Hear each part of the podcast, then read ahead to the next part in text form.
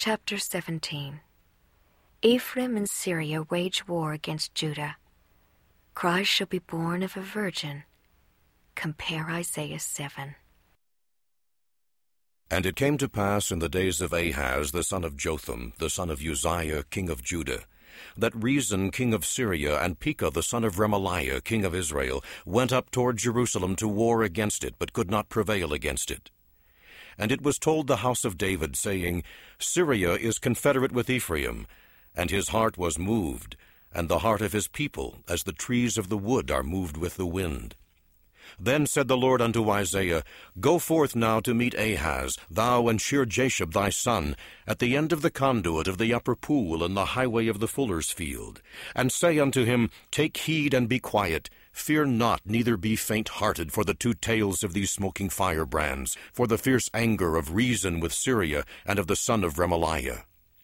Because Syria, Ephraim, and the son of Remaliah have taken evil counsel against thee, saying, Let us go up against Judah and vex it, and let us make a breach therein for us, and set a king in the midst of it, yea, the son of Tabeal. Thus saith the Lord God, It shall not stand, neither shall it come to pass. For the head of Syria is Damascus, and the head of Damascus Rezin. And within 75 years shall Ephraim be broken, that it be not a people. And the head of Ephraim is Samaria, and the head of Samaria is Remaliah's son. If ye will not believe, surely ye shall not be established. Moreover the Lord spake again unto Ahaz, saying, Ask thee a sign of the Lord thy God, ask it either in the depths or in the heights above. But Ahaz said, I will not ask, neither will I tempt the Lord. And he said, Hear ye now, O house of David, is it a small thing for you to weary men? But will ye weary my God also? Therefore the Lord himself shall give you a sign.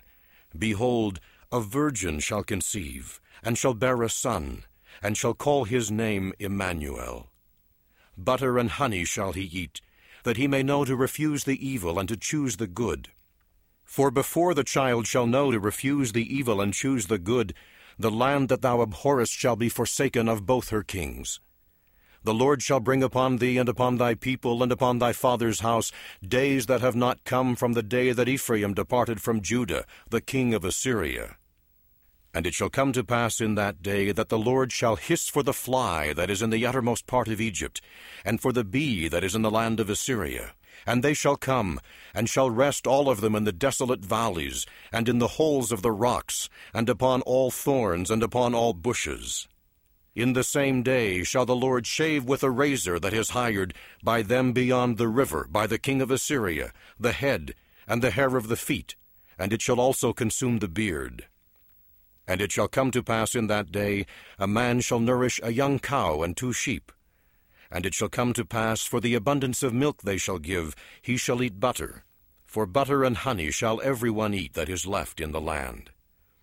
And it shall come to pass in that day, every place shall be where there were 1,000 vines and 1,000 silverlings, which shall be for briars and thorns. With arrows and with bows shall men come thither, because all the land shall become briars and thorns. And all hills that shall be digged with the mattock, there shall not come thither the fear of briars and thorns, but it shall be for the sending forth of oxen, and the treading of lesser cattle.